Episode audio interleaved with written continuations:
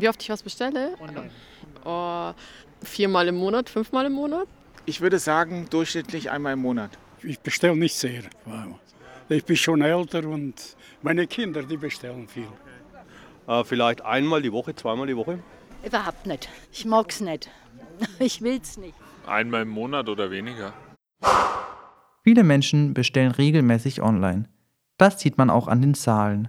2020 wurde ein Achtel der Haushaltsausgaben im Onlinehandel ausgegeben.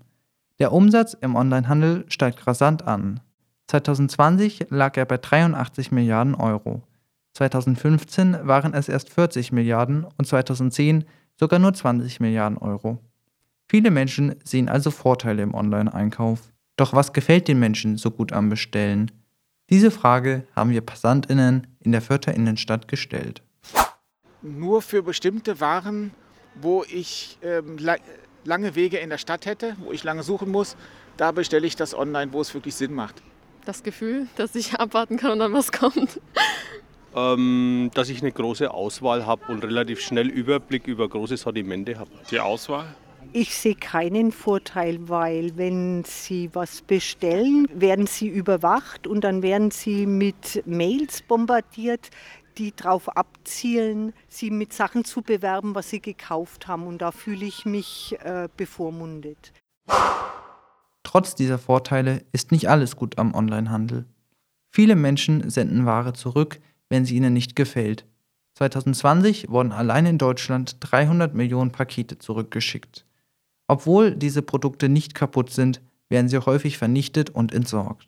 Das Produzieren eines T-Shirts verbraucht beispielsweise mehr als 2000 Liter Wasser. Das Rücksenden und Vernichten unbenutzter Ware frisst also viele Ressourcen. Und auch die Auslieferung von Paketen ist sehr umweltschädlich.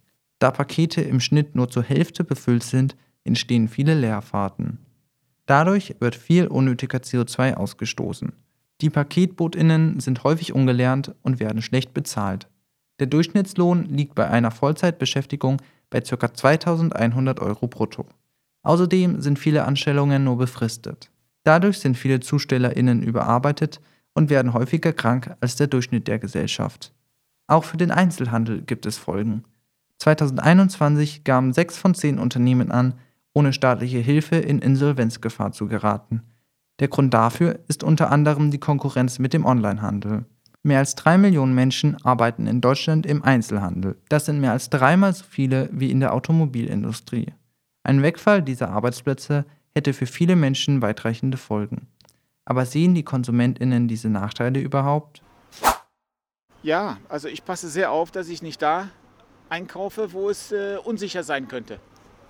Ich kaufe nur bei bestimmten Marktplätzen, wo ich weiß, da ist es sicher. Ich will es anlangen. Ich will es anlangen und will es probieren und dann wieder zurückschicken, das passiert mir nicht. Nö, eigentlich nicht. Ja, dass es halt manchmal zu lang dauert. Also die Lieferungen oder Verspätungen eintreffen oder die Lieferanten es gar nicht abgeben, das Paket. Na, ich kaufe zum Beispiel selten bei Amazon, weil ich eben öfter mal Schlechtes gehört habe über deren Arbeitsbedingungen. Also deswegen, was dahinter steckt und welche Firma, da achte ich ein bisschen drauf. Einige Probleme werden also gesehen, andere, wie zum Beispiel die ökologischen Folgen, eher weniger.